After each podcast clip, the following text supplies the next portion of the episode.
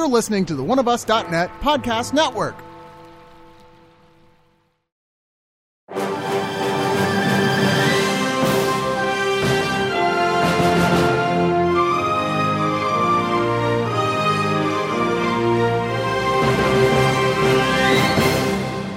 And we're back. Eye on the prize. We got another review. What's it been? Like one, two, three, four months since the last review? Feels like a feels like a freaking eternity since we talked about driving Miss Daisy, right, Brad? Yeah, she's dead now. God damn.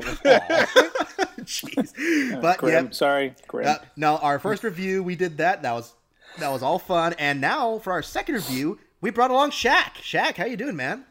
I'm good. It's, it's it's good to be back. Considering I thought I'd be here more, but then school was like, "Hey, you got shit to do." Hey, no, I understand, man. Like, I, feel like I've been more busy this week than I have been in a long time. Like, I, if you saw on the site, I put up three new reviews plus the review we did, you know, like a month ago for All About Nina. Yeah, the All About Nina finally went up. And then we got two new reviews this weekend, one of which is this one here. So, Yep. and then on top of everything else in my life, I'm just like, I, my brain is starting to short circuits. But I managed to pull up a little bit of a mental faculty for this movie here. One of the all time classics, one of the greatest movies ever made, if you ask most film scholars and such Casablanca from 1942.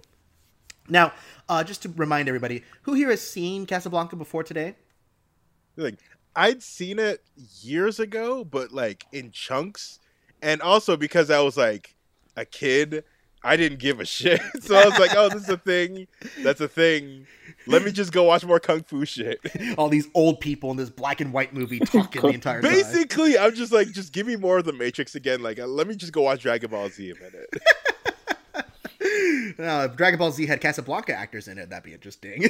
Yo, imagine like Humphrey Bogart as Goku. I'm Oh, Son man. Goku. I'm a saint on Earth. I, I cannot do it. There we go, Super Saiyan. Don't you know that a Super Saiyan doesn't amount to a hill of beans? Play it again, Piccolo. Yeah. But um, so Brad, then have you seen this movie before now? Oh yeah, I've seen it a couple of times. I enjoy it. It's one of my favorite classics. So this is probably I don't know, maybe the fifth time. I have a copy of it, and the AMC channel uh, movie extravaganza package, where you can look up all the older movies and you know and just kind of enjoy them because they're they're more um, quiet. They're quieter films, so they can just be on and you can enjoy yourself. In other and let- words, he's bougie as fuck. Yeah, my it's funny 'cause- daughter came in while I was watching it, and she's like, "What are you watching?" And she's she's eight. She's eight. I go, "Oh, this is Casablanca," and she says, "Are you watching that channel that no one else in the world watches?" Yo, she sounds exactly like me at that age. I'm like, yo, I want to see that. I weep for the younger generations. oh man, Ugh. that's amazing. But you know, and, and to be fair, yeah, I was kind of in that generation when I was younger because I had never seen Casablanca all the way before now, and uh, it's kind of the same thing. Where I'm like, oh, it's an old film, but also so many movies have parodied this film. Like, pretty much, I knew the plot of Casablanca before I actually watched it because everyone's talked about it. Everyone's talked about this. Because movie. it's not even just like that they that they parody the plot; is that they specifically parody the ending. So everyone knows the ending to this without actually having watched the movie. I know the ending of this movie because I saw Family Guy where they did their uh, porn parody of Casablanca. If you remember that one. Gosh, uh, and and then also actually my first exposure to Casablanca, historically speaking, uh, I w- listened to this old tape when I was a kid that was Looney Tunes doing the ca- the plot of Casablanca, like a very paraphrased version of it. I'm just like, oh, so it's just the same exact plot as that Looney Tunes tape I used to listen to. I'm just, just Oh my god! that's that's really a fantastic, fantastic special though. Anyone who can YouTube, look it up. See, now I sound like an old man. Anyone who can YouTube should watch that Looney Tunes special. hey, no, I, bel- I agree, I agree. what is the YouTube? What? Is there a Me Tube? I don't know. but anyways, yes, this is Casablanca, uh, released in 1942. It was.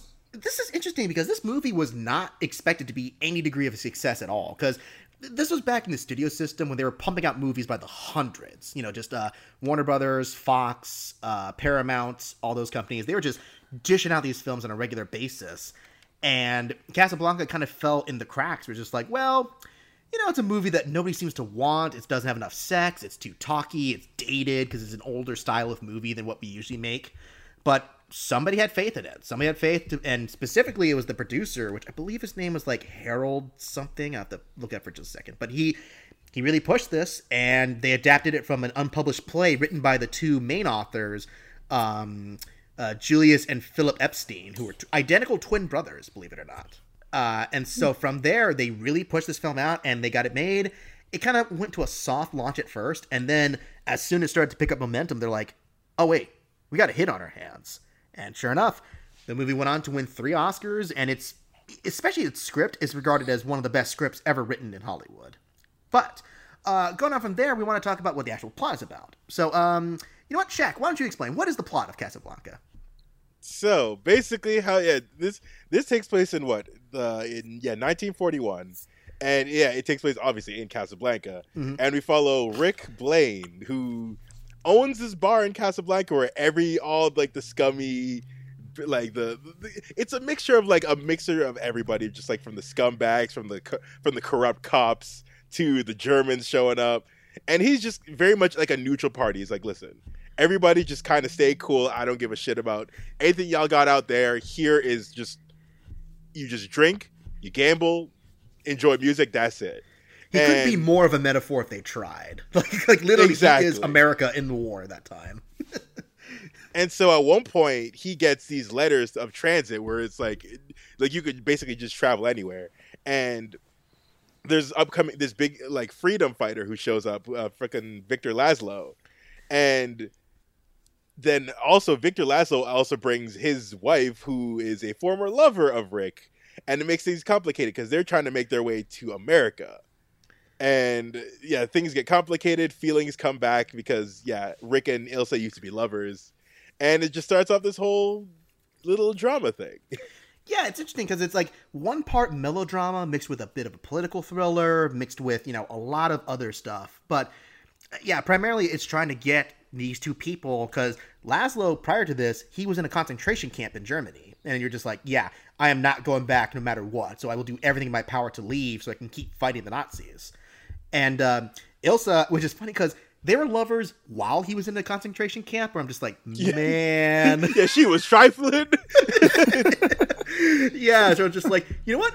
Honestly, I kind of expected Laszlo to be kind of like, you know, in a lot of these stories, the boyfriend or the husband is kind of the sleaze or kind of like, you know, oh, well, she's better off with the main hero. It's like, not Laszlo is actually the best husband possible. Like, he is very, very understanding of her no matter what. yeah, he, he is way more cool about it than you think.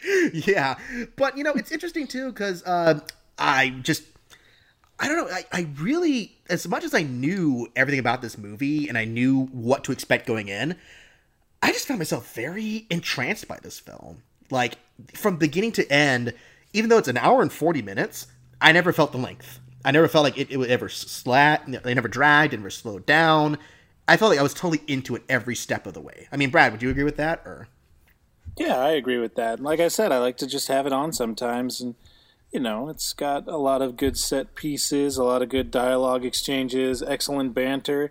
Everything in this film almost seems like the perfect, uh, the perfect origin of how these tropes would later play out in Hollywood. Like him and Louis being buddies. That that's like a perfect partnership. Oh, kind of a spoiler. Oops. You, might say And, it's the uh, beginning of a beautiful friendship. yeah, exactly.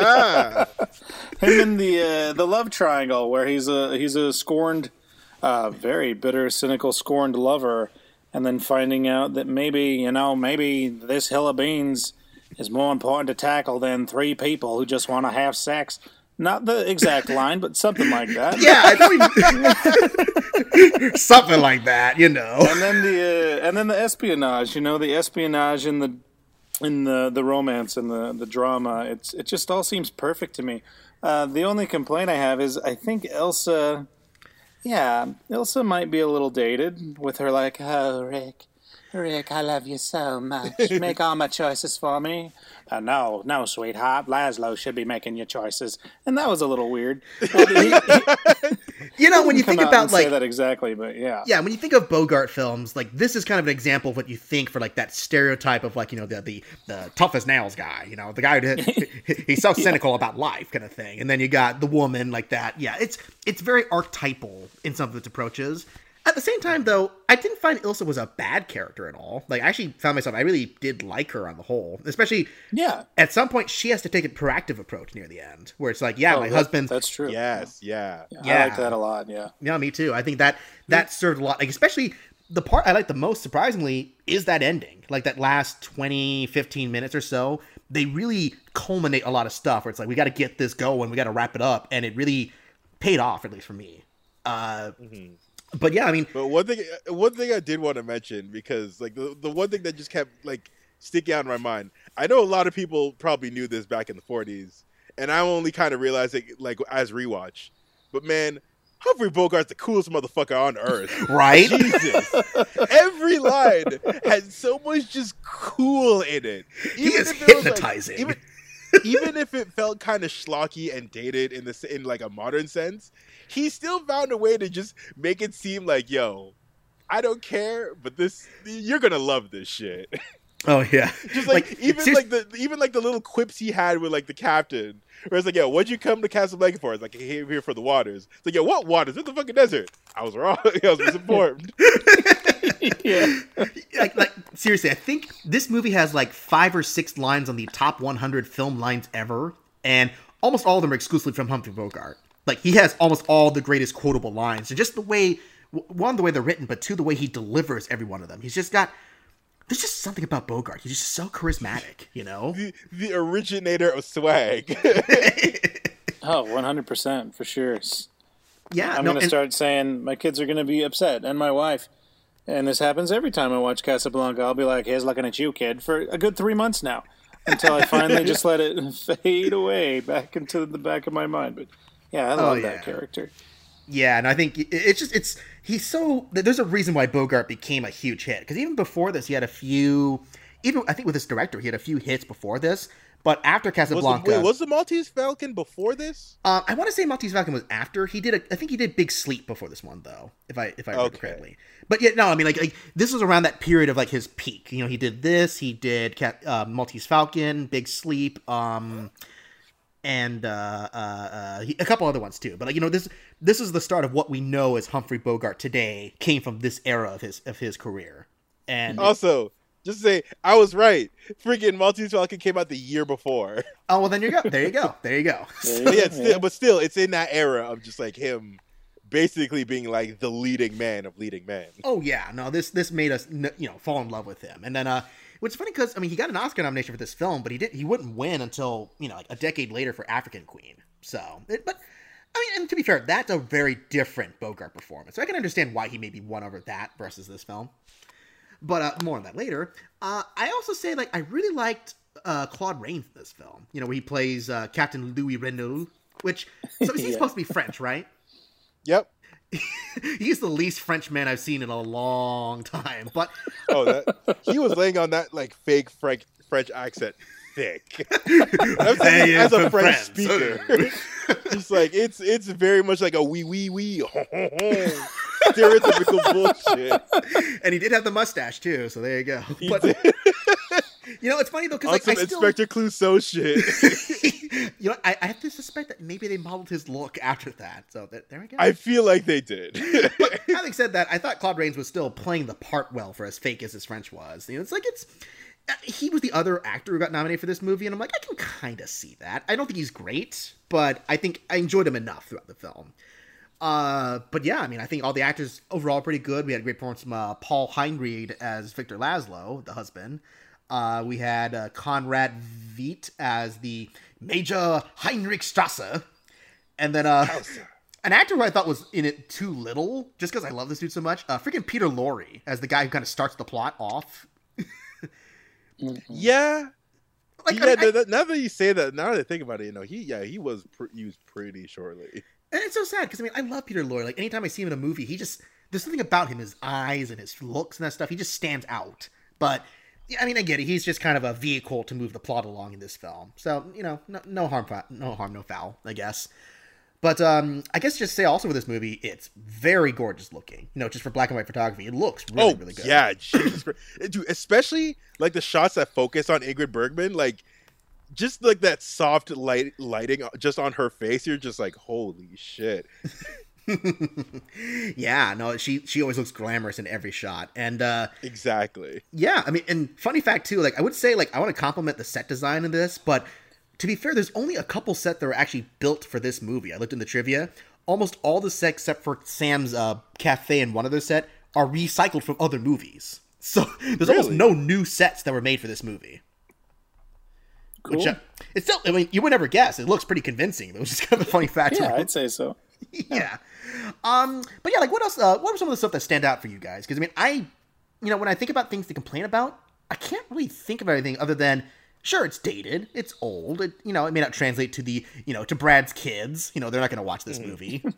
The, Uh, that's the thing. Like, this is one of those things where, like, I've very much said, like, on record and like public forums and shit, that I'm very much not a fan of old Hollywood because I feel like it, it's it's very much an era that's partially up its own ass. But this, like, I especially this is like one of those ones that, like, I always felt because people romanticize this movie so much like like I know I very much acknowledge like it was an influential film, but at the same time I just felt like they were so up its own ass about it that I was like, you know what, I'm probably gonna hate this whenever the fuck I see this again.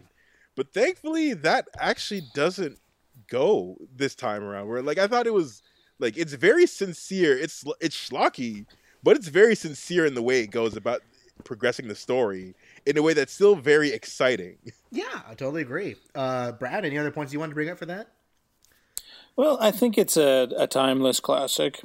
And I'll probably call a lot of classics that on this podcast. So everyone get prepared for that now. But this one, timeless you know, classic. Uh, yeah, you know, timeless classic. Yeah. but for me, I just love how, and this I might not say as much. They don't make them like this anymore. Because I was thinking, if this was remade, and I'm sure you two will agree, the ending would be like, if you get on that plane, you'll regret it. Maybe not today, maybe not tomorrow. And then she'd say, well, I'm staying with you, Rick. And then they'd embrace and kiss, and they would stay together. you know, And I actually have a fun point fact of- about that. oh, excellent. Well, the whole point of being choosing something greater than yourself so other people can live in a world without Nazis, you know, if I could put that literally, um, and not just hooking up with your old fling. In today's day and, day and age, the audience wants them to hook up with the fling. I think even my, my love, my darling, my wife is even like, she really should have jumped off at the end and just pulled a parachute and been like, Rick, I'm here, Rick. And he'd be like, I love you. Here's looking at you, kid. You know, and But see, I feel like so that's yeah, a really I think it's bold, timeless. I think that's a bold choice of the film that it wasn't about him like getting together the girl. Like that, you know, we always complain about movies that get too political in this day and age, and I know Brad and I will probably talk about that in another review we do later.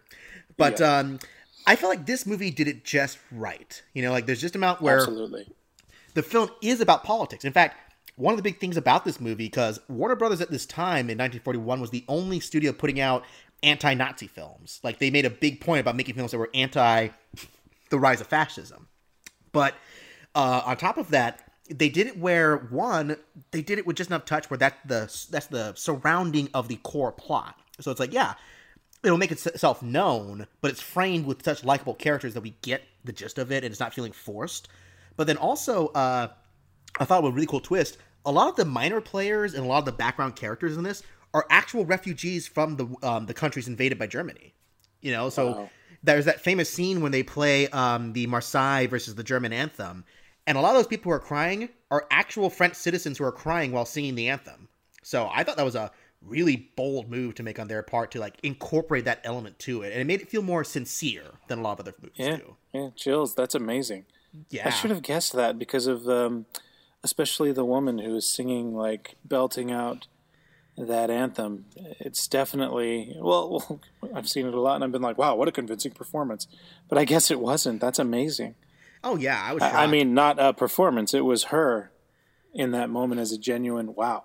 That's that's that's amazing. Thank you for sharing that. Oh yeah, I totally agree. No, I think that was really great, and I think just so much of it is great. And this again, this movie did it just right, where it's not I mean, it makes its point clear. You got to support the right side. Don't you know? Don't be a Nazi, dang it.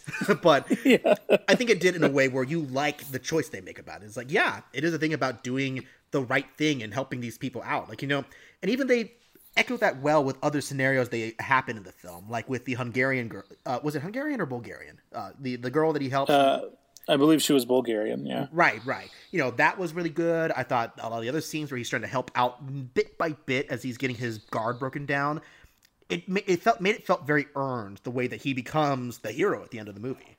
Uh, you know, in some, some absolutely. capacity. So, I don't know. Uh, I guess any other points you guys wanted to raise up before we give like a proper review and then onto our trivia? Uh, no, no, I got nothing. nothing extra. All right, yeah. No, I mean, there's not a lot to say. It's just I think this movie is great. So I'll just start. I'm gonna give this movie uh, nine out of ten. Really awesome piano players. Man, Sa- Sam is so good. He's Sam so is cool. cool. And I almost wish there was more of him because I mean, he's so famous for the film, and he's only in like, like what five scenes in this whole movie.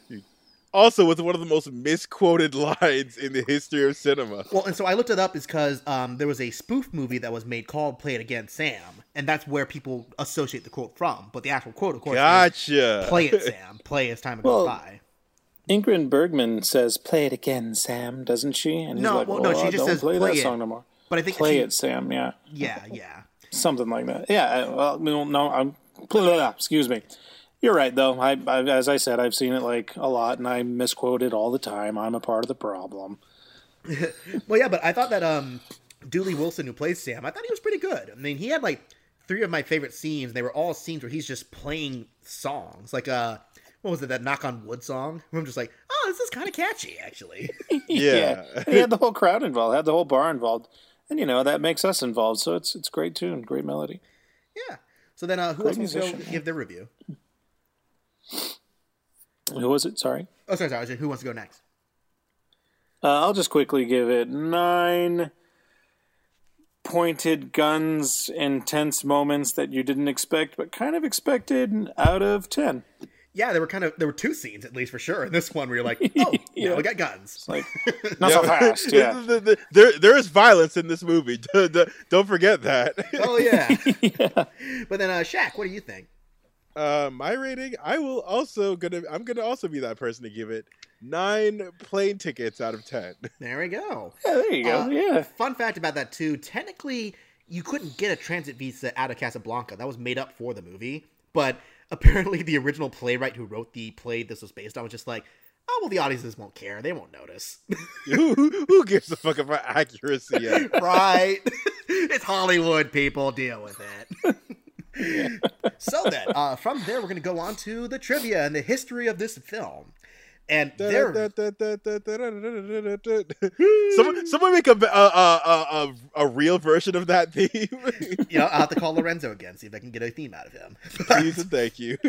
um, so there's some interesting trivia about this film just to start off. Like, uh, so I had a fun fact about you were saying if they remade this film in like a later time.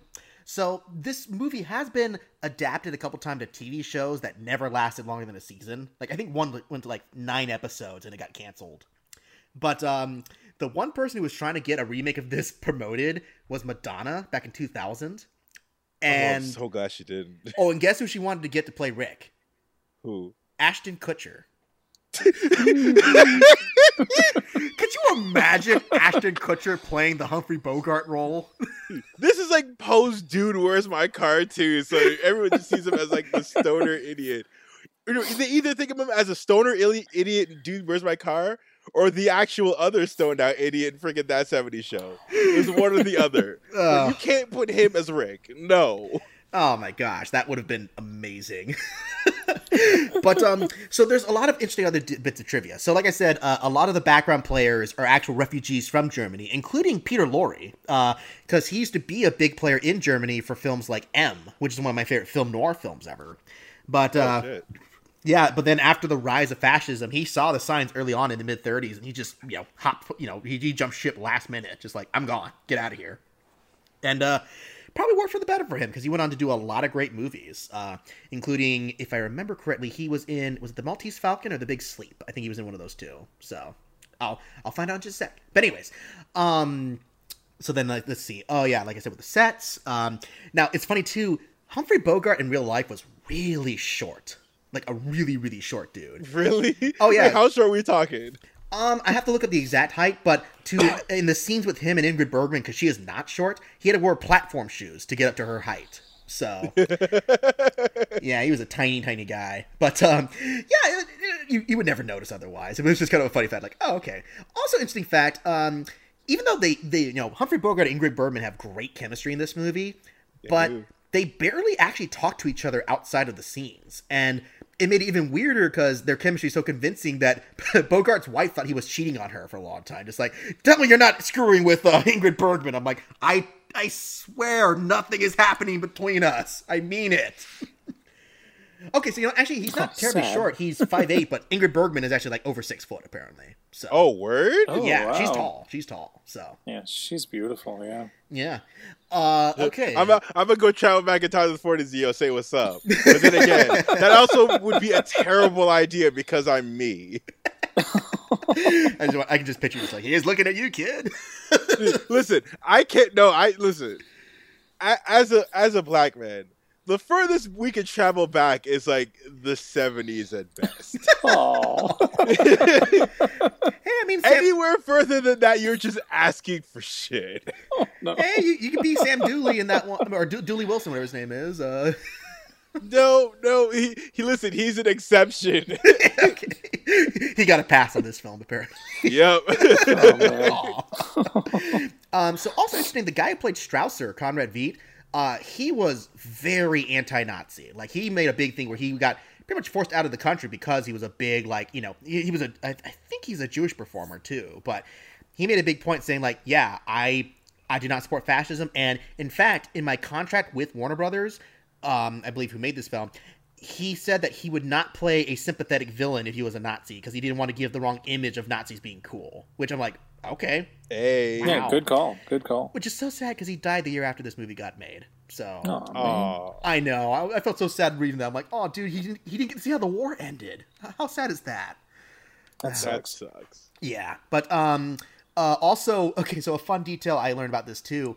Um, two funny stories. One was that Bogart, while he was filming this movie, he apparently would play a game of chess uh, that he was playing with a friend, but the friend didn't live in the same city or state as him.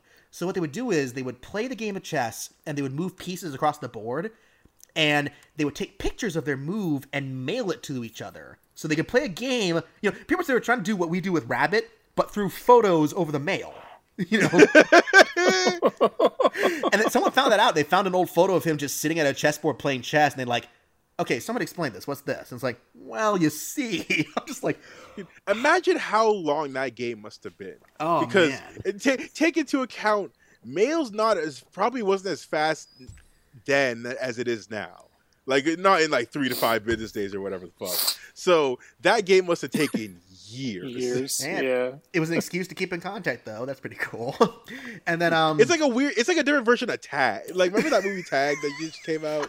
It's like I, that. ha- I haven't seen it yet. It looks great though.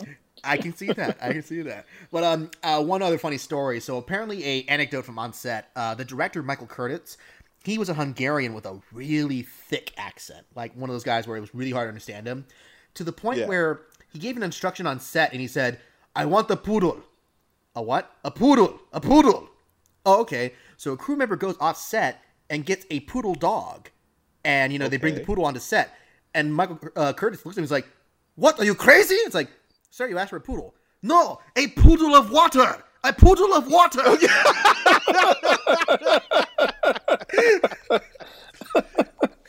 I'm just like, okay, that's kind of funny. but I mean, it's to be fair, he set himself up. Who asked for a puddle of water? I don't know. I guess he had to get the scene just right. I need some more water here. oh, and also another funny story. So, did that airport scene look weird to any of you guys? Like the way it's framed Yes. or shot?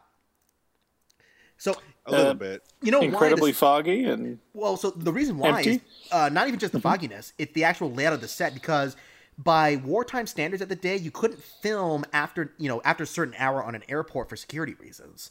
So what they Okay. did Oh, was shit. they built a fake airport and with a cardboard airplane, And to get the scale shots, those distance shots you would see in the film, they actually hired little people to play in the distance shots. So that way, with forced pers- Word. yeah, for real, with forced perspectives, That's you could see the scale because he couldn't actually film at an airport at the time.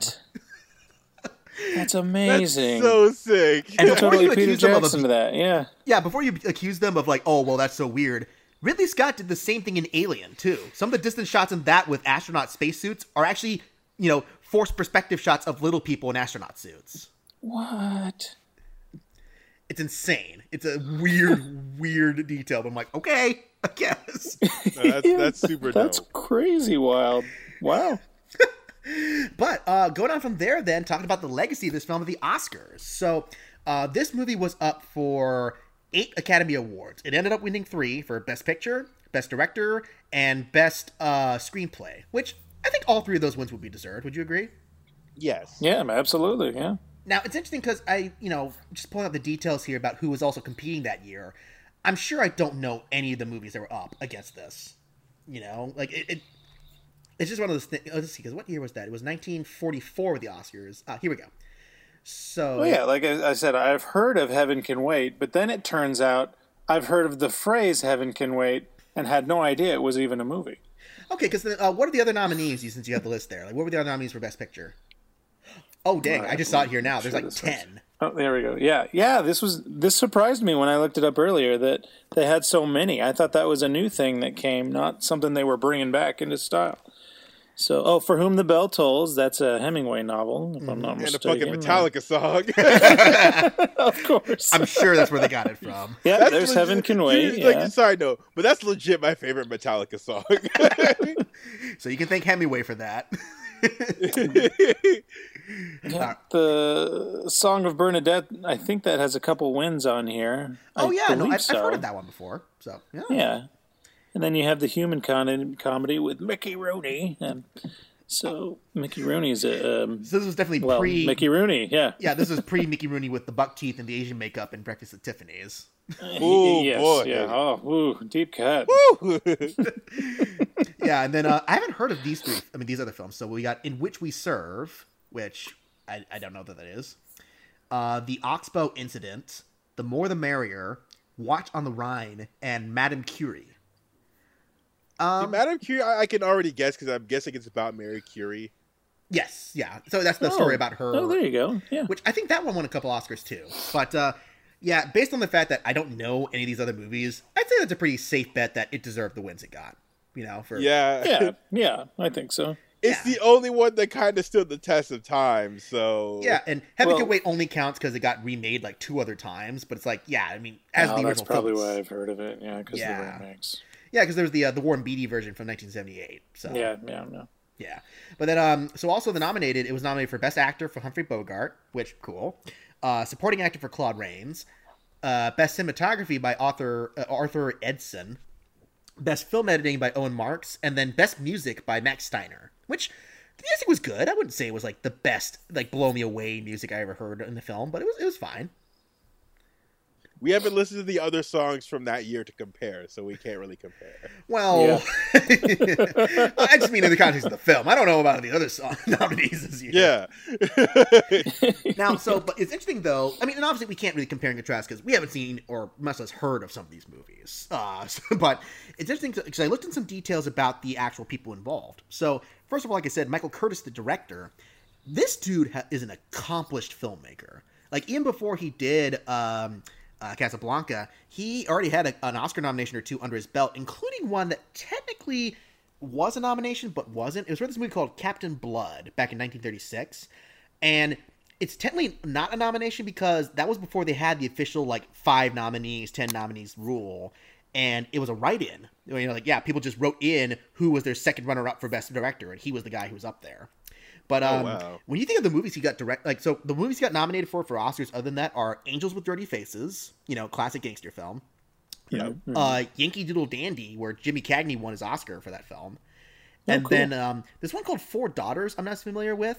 But then uh, the other movies he did, which some of the notable ones, uh, Adventures of Robin Hood, way back in the day, one of the fam- you know most famous swashbuckling films ever made.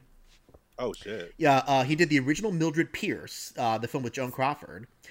Uh, He did White Christmas, which I believe that's a Bing Crosby or a Bob Hope uh, movie. I forget which one. It's Uh, yeah, yeah. and then uh, We're No Angels. Also, he did back in the day. So Oh wow, we're no angels. I remember that one. yeah, so he's an accomplished filmmaker. Like back in the time, Yeah. back in the day, he made a mark for himself. Which again, great for a dude who apparently you couldn't understand very well. I, I, I, yeah, do you need a poodle of water or a water of poodles now? I don't know. Um, so that's cool. But then uh, also uh, mentioning about the writers, Julius Epstein and Philip Epstein. So like I said, they're twin brothers, uh, which pretty cool. They wrote the screenplay as a play. They were calling um, uh, Everybody Goes to Rick's, but they just figured like, well, we have a film called Algiers that's sold on like the one word premise, so Casablanca is catchier, which I think is probably a better choice. They did that. Yeah, absolutely is. Yeah. Yeah. Um, the sad thing though is that Philip Epstein died shortly after this movie in 1952, and oh, lame. that How, really. how many people just suddenly died after this? Well, I mean, to be fair, that's a little later, but still, it's like, yeah, he didn't last much longer, and you know, Julius just went on to write more stuff afterwards. But it's just like, yeah, that scarred me for life. I never got any better after that. You know, it was just it was rough. But um, he did Yeah. he did go on to write a bunch of other movies. Um, uh, among them, he got three uh, three Oscar nominations for Four Daughters, which I believe he yeah, that's the one he worked on with Michael Curtiz again. Uh, this film called Pete and Tilly that he did, and then a film called Reuben Reuben. And yes, that's the name of the movie. Reuben, comma, Reuben. Ruben, Ruben. So nice they named it twice. um, Yeah. The other writer who apparently was brought on partway into the production because the Epsteins left to work on um, a bunch of films for the World War II propaganda machine, you know, back in the day, like, you know, making films that were pro American military kind of stuff, uh, was a guy named Howard Koch. Um, who went on to write such films as Sergeant York, which uh, was one of the best picture winners that was made before this. So, which is pretty cool.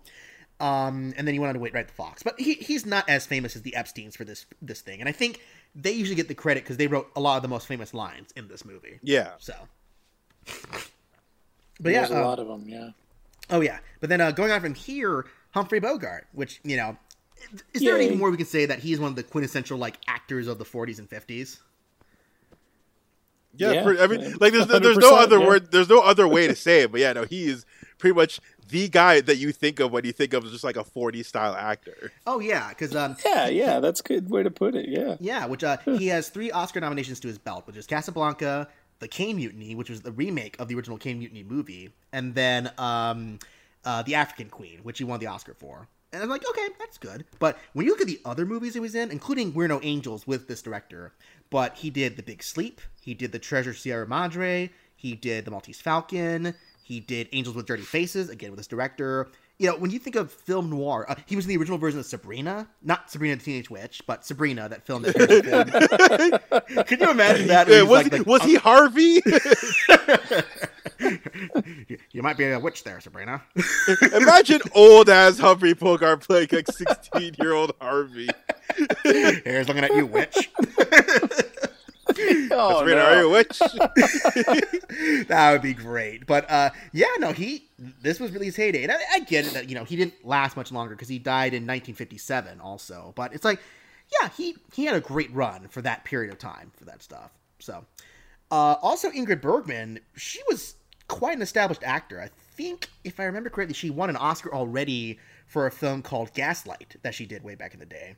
Uh, and uh, she went on to win another two more Oscars for Anastasia, and then for this um, the original version of The Murder on the Orient Express. She won the uh, Best Supporting Actress for that one. Oh, that's cool. Sick. So she's That's really cool. she's an accomplished actress. She's got I think a total of seven nominations for uh, other films you've probably never heard of. Well, actually, she was also in For Whom the Bell Tolls. So there you go. Oh wow. Boom, the bell She's toll. But a then she's also work in one famous because yeah. she's done some other films like Spellbound and Notorious with Alfred Hitchcock. So she was well established as being a very good celebrity and just kept going after Casablanca. You know, it's like good for her. She she she ended up doing really well for herself after this film. Uh, some, Someone who didn't do terribly well, and I guess it's just I don't know why, but Paul Henreid as um, uh, Laszlo, I don't think people knew what to do with him. Like he was in the original Goodbye, Mr. Chips, which you know is an old '30s film. People liked it enough, kind of thing. Uh, Yeah. Yeah. he did now Voyager, which I've heard decent stuff about. But then I can't think of any films looking at his career that were really notable after that. And the saddest thing, the other, the one film I recognized from his list, which was I think one of the last movies he made before he died was Exorcist Two. Ooh. Yeah. so you know, I, I think he just got caught in the crossfires of like, yeah, because I think is, is Paul Henry. I have to assume he must be a foreign actor, right? Or like he seemed, he struck me as actually being a foreign a foreign actor. uh, let me check. Yeah, I, I can't tell for sure, but it's just he. I don't know why he just never really got uh, got off the ground after that. Um, but someone who did get off the ground and actually enjoyed a good amount of Oh success. yeah, sorry, sorry. Hold on. he was Austrian born. Okay, there we go. Yeah, he's an Austro-Hungarian. So yeah, you're right.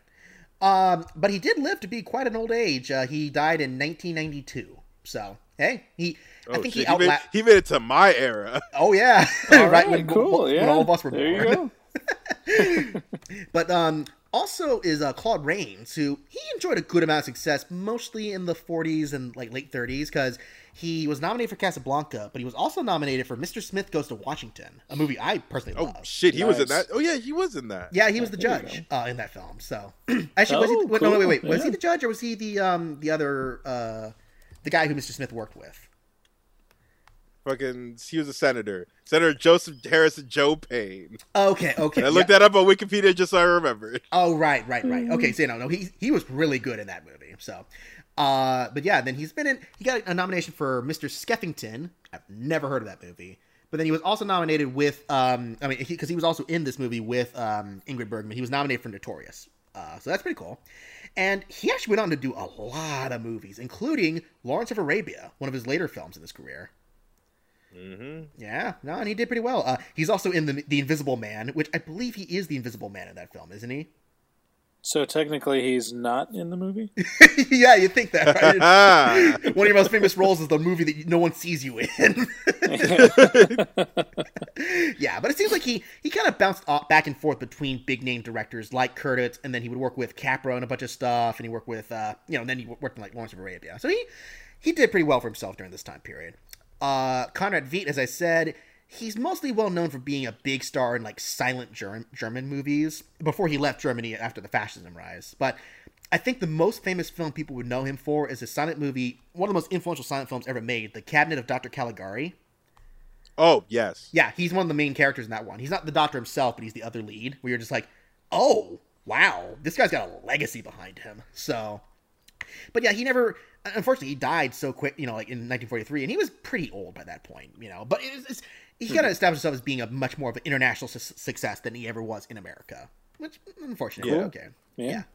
Uh, Peter Lorre, which, like I said, he's one of those guys I love. Even I feel he- like we, the thing is we we know Peter Lorre for sure. Uh, Like uh, at the very least, like outside of like the two leads, I feel like he's probably the most recognizable name. Just Well, in terms of just we- like all the other stuff he's involved in after, like M. Yes, well, M he did back in the 30s, which uh, that was the one that broke him out for international audiences, and then right after that, he left for America, and then he would go on to do stuff like The Man Who Knew Too Much, uh, which was one of his first big English language films, uh, Twenty Thousand Leagues Under the Sea, the original Disney version, uh, Around the World in Eight Days, Arsenic and Old Lace, which I just saw for the first time this year, which is a pretty good film, I would say overall. Uh, but then, yeah, Casablanca is one of the biggest, and The Maltese Falcon is one of his other biggest roles too. So he, Yeah, of course. Yeah. and the thing is with this guy, he has such a distinct look. Like when you hear people doing Peter Lorre impersonations, you know exactly what he looks like when you finally see him in a movie. You're just like, you know, Exactly. it's that weird whiny German accent, just like, "Hello, I'm Peter Lorre." Hello, yeah. Actually, no, that that was way more Hispanic than I thought it would be. My name is Peter Lorre. Let's stop this right now. No, I'm, Well, I'm rest not in going to peace, try Peter it. No. He was Yeah. cool. He was a great guy. now, one guy I Yeah. did want to mention too, uh, Dooley Wilson, like I said, for, who played Sam. Obviously, this was the biggest movie he ever did. He didn't really do many other movies, none of which I've ever heard of. Like My Favorite Blonde, which okay, that one I do know, which that one. But then like Stormy Weather, Passage West, n- nothing he did was bigger than Casablanca. But by this point, he was a very famous musician who played in France. So they pretty much, he pretty much just playing himself in Casablanca. So which is kind of cool. And then, uh, interesting fact too, out of all the actors in this movie, he's one of the few who are actually Americans. I think him, Bogart, and one other character were uh, actual American actors. Everyone else was, So everyone else is just like a foreign actor. yeah, French, Hungarian, German. You know, uh, they, yeah, they just drew in tons and tons of people, which is kind of cool. That this was a very, you know, diverse, even though it's predominantly white people, but a very diverse background of ethnicities and backgrounds and nationalities for this. For this Yeah. time. yeah. Now, uh, then to lead off uh, for this uh, stuff, talking about creatives, this movie had a bunch of big names, but I really want to talk about the three main creatives who were nominated for Oscars for this movie. Because uh, the first one here is Max Steiner, and some people may recognize that name because he he's one of the most regarded Oscar nominees for musicians ever. Like you know, when you say that John Williams has like forty something nominees, maybe fifty. Uh, Yeah. Ma- Max Steiner's is about halfway there. He had twenty four nominations uh, for best music. Holy cow! Yeah, which uh, he won one for the movie The Informer back in the thir- uh, 1936. Uh, he won for Now Voyager, that film we've mentioned a couple times, and then he won for this movie called Since You Went, which I've never heard of before. But you may recognize that he's the dude who did the music for Gone with the Wind. That's really his big breakout for the uh, mass uh, publicity. Oh, Uh, hooray! I know, I know. Are we are we gonna do Gone with the Wind on an episode of these? Your call. We can just. No. Okay, because listen, I'm not sure if I want to be on that episode or not, because it's just gonna be me just going, "Hey, yeah, this movie's bullshit." I, you know, I, I and I try to be fair. I try to be objective with these films, and I get like if you would I, say, I know, I know. Like, here's the thing. I think you're a better man than me at doing that, especially because I got I got a much more personal stake in just like hating this shit. And I mean, at least you can say that Gone with the Wind was historically significant for having the first black actor ever to get an Oscar uh, Oscar win. yep, the- I will I will give them that, and that's kind of it. yeah, yeah. Well, No, no, I, I can understand what you're saying. I mean, it's not handled well at all. I think there's even a scene where a freed slave is all like, "Boy, I sure wish I was in chains." It's like, what Yeah. the hell is going on in this film? Y- yeah, listen, let's not turn this into a damn Okay, Gone sorry, with the Wind sorry, roast sorry. right now. okay, you Let's, Yeah. let's talk about Yeah, a much yeah. better film. Casablanca's a Continue better talking film, about the much much better film. Yeah, so I mean, basically, Yes. that was one of his big breakouts. But he also is well known for like Jezebel, uh, Sergeant York, a bunch of big films in the '40s. Um, and I think his last one, he got he did the Caine Mutiny with uh, Humphrey Bogart. But that, you know, that was kind of the end of his run. But it is, he was very influential for that music in that period. Sorry about that.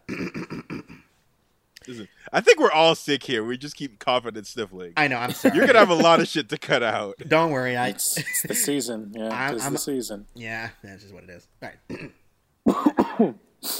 now, interesting here, uh, another person who's notable is Arthur Edeson. Uh, now, this dude, I looked at his IMDb. This dude shot 135 movies in his career. Over the span of how long? Yeah. Um, I want to say from like the 30s to the 50s. I mean, well, here's the thing: the reason why he shot so many is because he was very active during silent movie periods, so he could pump out movies on a regular basis. You know, Okay, word, word, word. Yeah. Yeah, but then he still, you know, even after that period of, t- of time, he was still very big in the industry. Like, uh, of the three Oscar-nominated films he did, he did Casablanca. He did this one called Old Air in Old Arizona that I've never heard of. But then he also shot All Quiet on the Western Front. You know, the, the Oh, wow. Yeah. yeah, so that that's a big win for him. But then when you look at his list of other films he's shot, this dude got around. Like he shot the original Mutiny on the Bounty, a Best Picture winning film. So he's got yeah three Best Picture winners he shot in his career. But then um Yo, good for him. yeah he also shot The Yeah. Maltese Falcon. He shot Gold Diggers of 1937, great musical film. He shot The Invisible Man. So again, he shot Claude Rains not being on screen. but but then uh, most famously, he shot Frankenstein, the original version. Oh, cool. Yeah. So this dude actually had a really great career. I mean, he was already pretty famous by the time he did Casablanca, but that was kind of, you know, the capper on his career, I would say. I mean, although All Quiet on Yeah. the Western Front is a great, great movie from what I've heard. I still need to see it all the way, but. uh, and then Owen Marks, the last one here. You know, this was kind of his big film. Although he did, you know, again, these people seem to like working with each other. Like, all, you know, when you're in the circle with Bogart and Warner Brothers and stuff, you all kind of work on each other's movies. Because then he edited Treasure Sierra Madre, so that was one of his other big ones. And then Casablanca was one of two Oscar nominations. The other one was Janie, and I've never heard of that film before, so whatever. but then um, Yeah. the other two films he did. Yeah. the other three ones he did was Angels with Dirty Faces, White Heat, and then East of Eden, that film with uh, James Dean. So there you Okay. go. That is a comprehensive, detailed look at Casablanca. Every bit of information. It's you all know. really fascinating shit, really. yeah. Yeah. No, and I know, and this this is a very much an info dump for you, the audience member. But I hope you take away a lot from this because this is kind of cool to see how interconnected these people are in making other great films. You know? Yeah. Yeah. But I think that's all I got to say. Is there any other remaining notes or details you want to discuss about Casablanca, guys? Not really. Just to say that, yeah, hey, like like like we mentioned before, and how every fucking historian will say this. Yeah, this has a massive influence that I still feel holds relevance today. Like it, like like as it, Brad mentioned, like a lot of the tropes that we see in a lot of movies of this type kind of got popular, like originated or popularized here and you can see a lot of that. And I think that the writing is still, even though it's still kind of schlocky, as we mentioned, it's still it's still really witty enough and really like just the pacing in it is so well done that it still holds up to watching today.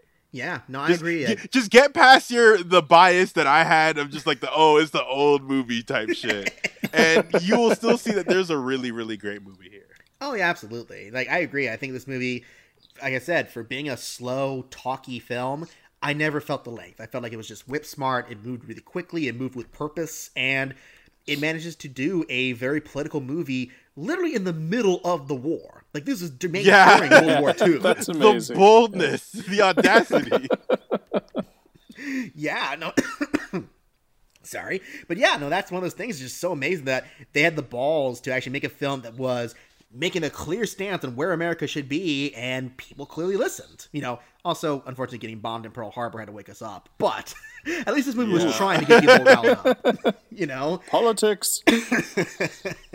but yeah, I'm, I'm I'm amazed that this movie held up as well as it did. Even though I knew every scene going into it, I still found it to be as refreshing and as good as you would ever expect. Uh, Brad, any last thoughts on that? Uh, listener, that's you out there, listener. I know more than half of you have said, We'll always have Paris, or an iri- i- iteration of that. You've said it to a girl you like. Don't lie. You owe it to this movie. Brad, I would be amazed if one it. person has said that. If one person, Oh, I, oh, I've said that. I've used that line. I've never even been to Paris, but yeah, just give it a watch. It's a great movie, and uh, I think you'll enjoy it. That's my final thought. I absolutely agree. So, yeah, thank you for the people who are listening here. If you want to tune in uh, for other reviews, we have a back catalog of stuff. Uh, we're still going to talk about other predictions as well, uh, which I know Brad and Shaq, you guys need to offer your thoughts. I only have Davey's thoughts on the current race, so we uh, we definitely need to get another recording soon with that stuff. yes, we do. Oh yeah, All right, yeah, yeah. But then, to um, Shaq, where Listen, can- let me be on time with my homework, and then I will come back to you. yeah, let me know. got. Let so me just know, give man. me a couple days. yeah. But uh, Shaq, where can they find you on the internet? hey, yeah, yo, you could find me all over the internets at Shaq Excellence. That's S H A K Excellence. Uh, you could also hear me occasionally on yeah the Screener Squad or the Breakfast Pub, uh, also on the site, and also to promote my other show on another fucking network, uh, sequels over on Talk Film Society, where we talk about direct-to-video sequels. We put out our second episode about a week ago, I believe, by, by the time this comes out, where we talked about an extremely goofy movie. Which I Which listened is- to. So the the subtext amazing. in this movie is a lot darker than I thought it would be. I don't even know it's darker. It is definitely much more grown up than you think for a Disney yeah, video sequel. because we basically realized that Goofy's really fucking depressed. like it's really bad, oh, for um, and a couple other things. And then we yeah we got another episode coming up. I I we know what movie it is, but we won't say it until it comes out. No, it's cool. It's cool. And uh yeah, check that out too. awesome. No, I'm excited. it, it did make me realize a few details I'd forgotten about that movie. We're just like, oh yeah, there was that snap fight they did where they scared away the dude just by snapping menacingly at him. Yeah, they tried to West Side Story that shit. that was great. But then, uh, Brad, where can they find you on the internet? Um, I do have a Twitter account, uh, Bradley of Martin. Um, I might tweet something once a week. I don't know, and it's usually obscure. And uh, I'm on the Screener Squad, and also I'm not on Deliberations of Doom. But please listen to that show; it's fantastic, and it's Halloween, so they're going to come out with some awesome episodes. Yeah, I believe uh, Chris just recorded a new one, so I'm excited to hear Yeah, that one. yeah. So, uh, but yeah, you can find me here on the One of Us as well. I host the Screener Squad. I write the notes and occasionally host the Breakfast Pub. I host the Eye on the Prize. I'm the guy who's pretty much the main reason this podcast exists in the first place. To be fair, but um, Woo, yeah. Yay! you Thank guys, you for assembling us, Justin. dude. I'm happy you guys are a part of this. I I would feel so bad. It's just like I'm just sitting here in the microphone talking to myself about Oscars because I like it, you know. But you guys, you guys make it great. I really thank you guys for that. And then yeah, you can find me on Facebook and Twitter. And you know what? You can share your opinions with me on Facebook. But you know what that amounts to? A hail of brains. but um, yeah. God damn it. And on that note, on that depressing note, yeah, yeah. End it. End it. We're it's done. It's done. Bye. all right, see ya.